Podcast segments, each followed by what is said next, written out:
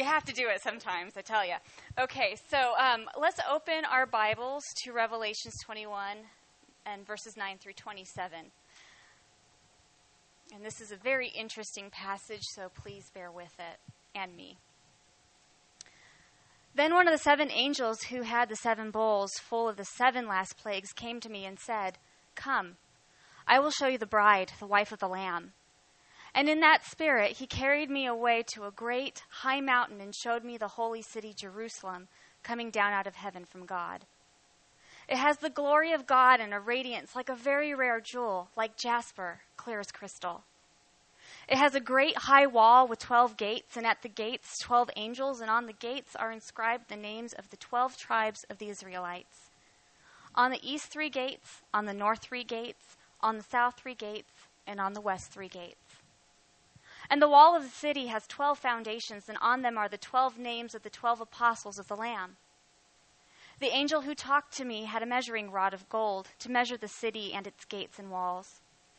The city lies four square in length and the same as its width, and he measured the city with his rod, 1,500 miles.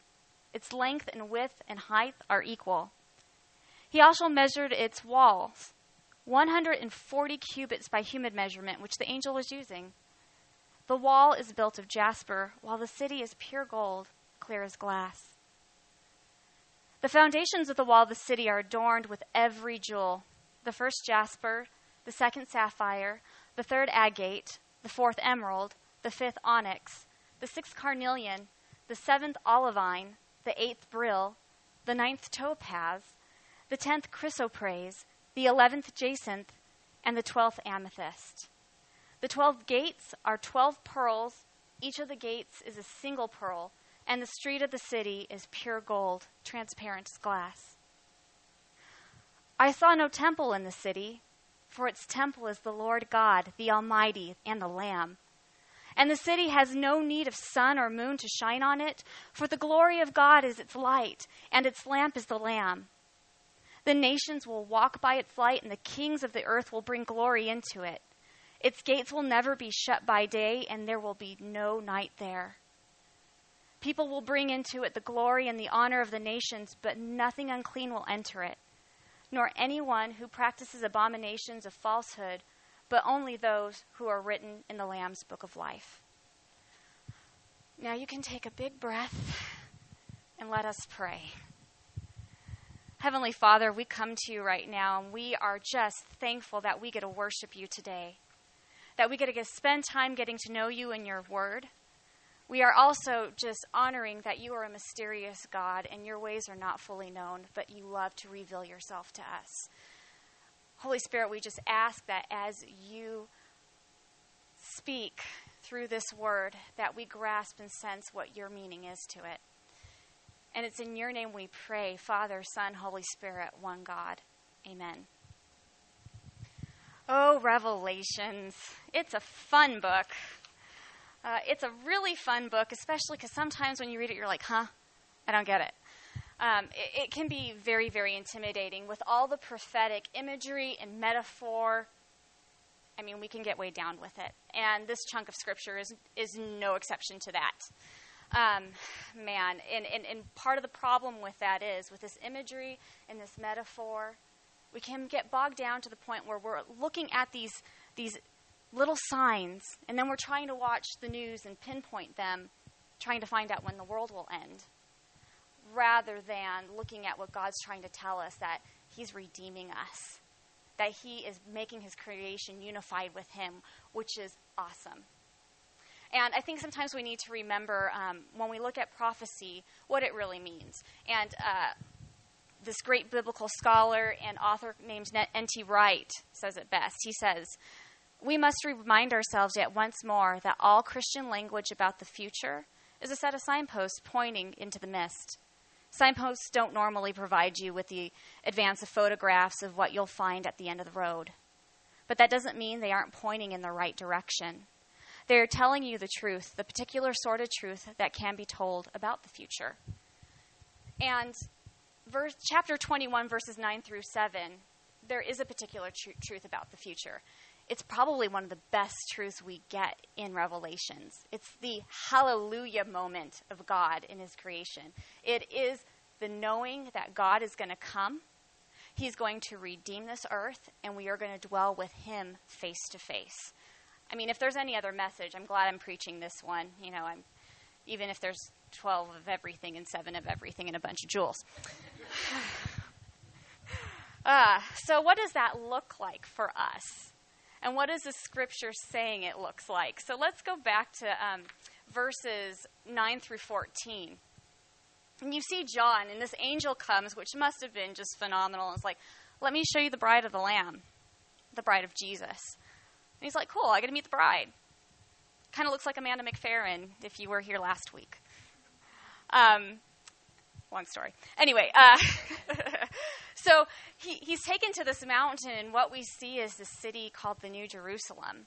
And it's clear as glass, and, it, and it's got streets of gold, and it's got 12 walls and 12 foundations.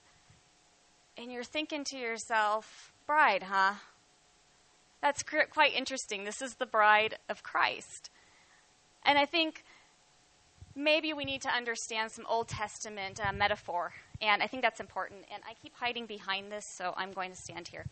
Um, the metaphor that's important is any time that marriage is used as a metaphor in Scripture, and this is Old Testament and New Testament, it is reminding us that God is marrying his faithful people. He is unified with them as one, like a covenant in a marriage. So his people, his faithful, are us. His people in this, in this New Jerusalem are the Israelites who were faithful to him, to the 12 apostles and all the Christian believers of that time that were faithful to him, that accepted Christ as Lord, to us today and those in the future. We are that bride. And we are a great looking bride, we are. It's a wonderful thing. So we, we get this image, and he's on this mountain and he sees this bride, the city. So it's a city, but it's also us living there. And then we get to the fun scripture of walls and gates and foundations and, and jewels. And you look at that and you go, hmm, it looks like a giant Rubik's Cube that's bedazzled. How do you explain that? And uh, I think we need to realize a few things. Um, when it comes to the jewels, the jewels are this beautiful, beautiful image. God isn't a great artist, wouldn't you say, when you when you look outside and you see the beautiful sunsets that we're having, or if you go to the ocean and you get to look out in the vast expanse and, and see the waves crash and fill the sand, or you look at flowers and you go, man, God, I, I know that they pollinate and they serve a purpose. Why, but why did you paint every one of them differently? It's gorgeous. It's beautiful. And his city is going to be the same way. His creation is going to be this beautiful thing. So it's not some gaudy Rubik's Cube with, with gemstones all around it. It's, it's just this image of everything good and beautiful will be created in there. And then we have the gates and we have the walls and we have these angels guarding all of this. And, and I kind of get confused at that too. I mean, God's there. Why do we need walls? Why do we need gates? Why do we need angels guarding this place? especially the gates. The gates in the scripture show that they're made out of one whole pearl. And pearls are an interesting stone. Um, when I was younger, I had a great uncle named Uncle Donnie, and he was a jeweler. And he was not he was not a jeweler as in let's go to Jared's and pick out a ring. He was the kind he would sketch the gem and the pendant or whatever he was making. He would make the it's well like a wax cast and I have no idea how that all works. And then he would melt the gold and put the stones in himself. And I loved going over to his apartment as a five year old. One, because he had this bowl of candy on his on his table and I could take as much as I wanted, which, you know, as a five year old that's great. And then he'd bust out the good See's candy chocolates that he'd give to his guests and you know, my mom just found this out and she's very upset at it because she never got them. Um, yeah. And then he would open up his vault and pull out all these uh, rows of jewels. And I got to try them on. That is the best form of dress up a little girl could ever, ever have. I mean, I had all these rings on my tiny little five year old fingers. They didn't fit. But I loved looking at them, and I loved knowing that they were created and, and fashioned in a certain way. And my favorite gem was the pearl. And pearls are very unique. Uh, there, there's a value in them, and, and, there's a beautiful poetic way that they are made. Uh, I, many of you might know, but they're made from a grain of sand that's agitated in the mouth of a shellfish. It's called a mollusk. And it's formed and it's formed and it's formed. Unlike most stones, they're, they're in a rock and they're strong. They're strong. Diamonds can cut glass. Um, but the pearl, my uncle told me, was very different. It was, it was, it had layers. Like our skin, if you go like this, small layers of skin flakes are coming off skin cells. Pearls were kind of like that. So if you, women, just so you know, if you're wearing pearls in your ears or on your body or on your on your fingers, take them off every once in a while when you're doing dishes or when you're in the shower or when you're putting your makeup on or, or whatever it is because it wears away. Um, you could be washing dishes one day and look at your setting, and that, that, that pearl is gone because it, it, it's so thin that it fell out and it's down the garbage disposal.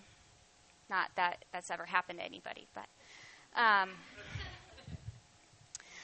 so, so th- these gates are made of these really fragile stones, these pearls, and you're thinking, God, if you want this to be secure, pearls, really, pearls, and the gates are always open. I mean,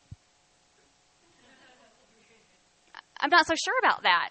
I, I really don't know. And, and fortunately, God's like, but I do because I'm God. So, um, but, but, but what it is, is it's symbolic. It's symbolic. The gates can always be open and they can be frail because God's there. The angels are there just to show his power and his might and his creation. They don't really need to be there because God's there. He's our security and he's our foundation. And that's just great to know. Um, sometimes in this world we don't get to see that too often even though it is there. So then we get to the last verses, and this is the hallelujah moment that we all are looking for. And John is talking about, and, and just to give you a heads up, those are verses uh, 23 to 27. And actually, um, this is one of the best parts because it's something we sing about every Christmas. It's the Emmanuel, God is with us. God will be with us. This is the New Jerusalem. And when John is looking at this New Jerusalem, we see something really astonishing because in the Old Jerusalem, we have the wall like we do here, and we have people who worship like we do there.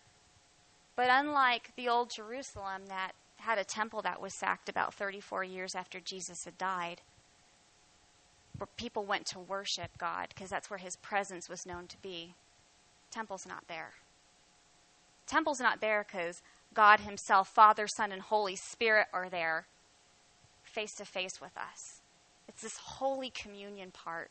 And unlike in the old temple where only a few priests, very few times a year, could go into the Holy of the Holy and be in God's presence, but could never speak His name, Yahweh, and could never see His face, we get to see His face. We get to say His name. He is in direct relationship with us, like a groom would be with his bride. How wonderful. I, I just, oh, it gives me chills. I'm so excited. I can't wait for that to happen. And in this New Jerusalem, it says there will be no sun and no moon because God's light will magnify everything. Now, I don't know what that's going to look like. I, I, I, I'm guessing there probably will be a sun and a moon, but we just won't need it because God's light will magnify everything and darkness will cease. There's darkness is gone, which means death is gone, which means sin is gone. And all the nations will be there, worshiping and bowing down to the Lord, all the faithful. Can you imagine what that's going to look like? Can you imagine a place that there's no more cancer? There's no more body decay? There's no more mental illness or addiction? Can you imagine a place where war no longer is? where sexual deviance is no longer an issue, where abuse is no longer an issue, I cannot wait. It is our hope. I mean, you look on the news right now. I mean, just look at this past week. We have Jessie Ridgeway, this 10 year old girl in Colorado, gets kidnapped on her way to school and is found murdered. We have, and I have to look at my notes for this because her name is is a long one. Malala Yousafzai. She was that girl from Pakistan that decided that it was important for girls to learn how to read and write and do math, things we take for granted here. And the Taliban did not like her, so they went and shot her on a bus, shot her in the head. But fortunately, God's already redeeming her. She came out of her coma a couple days ago and is alert, so they didn't get what they wanted, fortunately. And then we have Syria. We see it on the news almost every day. The peace talks aren't working, and couple days ago, a car bomb went off in Damascus near a Christian community. We see these things, and even as Christians, as followers of Christ, we're just like, what the heck is going on? Where are you? Why aren't you fixing this? It bogs us down. And yet, with this new Jerusalem, this, this future thing, it, it's here today too. When Jesus came to earth, he not only died for our sins and was re- resurrected and conquered death, but he came proclaiming the kingdom of heaven. You see in Matthew and Mark, especially, the kingdom of God is here. The kingdom of God is like, I come proclaiming the king and the kingdom.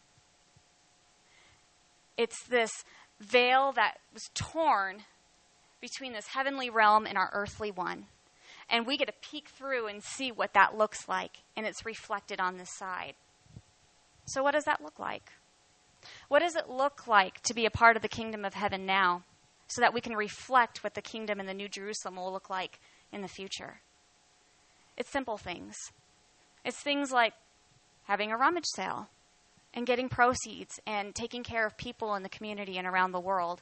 I think last time Stephen mentioned you guys are doing some clean wells and possibly providing for um, stopping human trafficking. Those are huge things. We take our life for granted so much, and yet we understand that people need water, and that is a gift from God, and people have the freedom not to be slaves of someone else.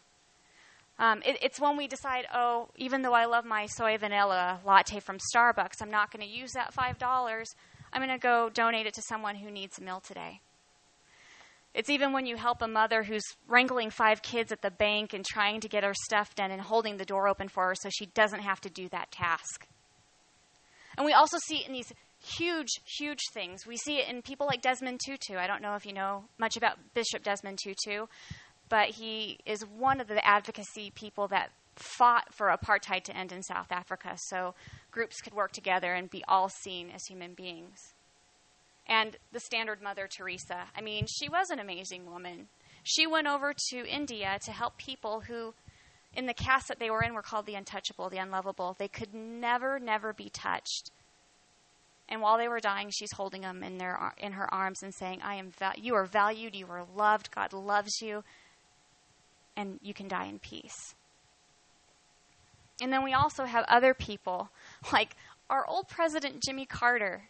Did you know Jimmy Carter turned 88 last month? He is an old man, and he has get up and go. Do you know where he is right now?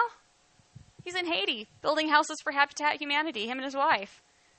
I'm afraid to put a nail in a board. I can't believe an 88 year old is doing okay with that. It's just amazing. This is the kingdom. This is us reflecting the light, the Holy Spirit that lives within us through our acceptance of Christ our Lord or Savior, being reflected out in the world right now. It's part of this kingdom, it's part of now in what is to come. And we have the choice every day to be that light in this world or not. We have the choice to either live for ourselves, which sometimes is so much easier to do. We have that choice to be what the world is, which is selfish, which is devalues people and and just become worse and worse as it seems to go on, unfortunately. Or we have the choice to be a transformed human. We have a choice to, to transform what God has created us to be, the truly valuable of, the, of humanity, because He made every one of us, so we all have value.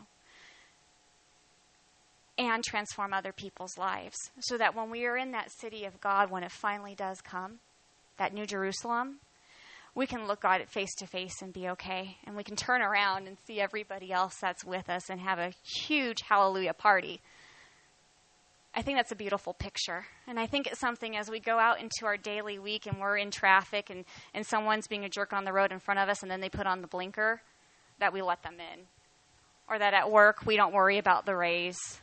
We celebrate the person who got it other than us. Um, we do all these things to reflect the Christ light, even in the simple and to the extravagant. And that's what this passage is about. This is the passage of hope. This is what's to come and what is already in us. And I just, I just relished that time. So let us pray one more time about this new Jerusalem and about the kingdom of God here and now. Oh Lord, thank you for giving us revelations. And, and thank you for John, who probably was so confused at what you were showing him, but writing it down anyway. And thank you that your promise of this redemption of creation, of this redemption of your people, that you will live with them, is here and now and will become more present in the physical sense in the future. Father, we bless you and we praise you and we love you. And it's in your name we pray. Amen.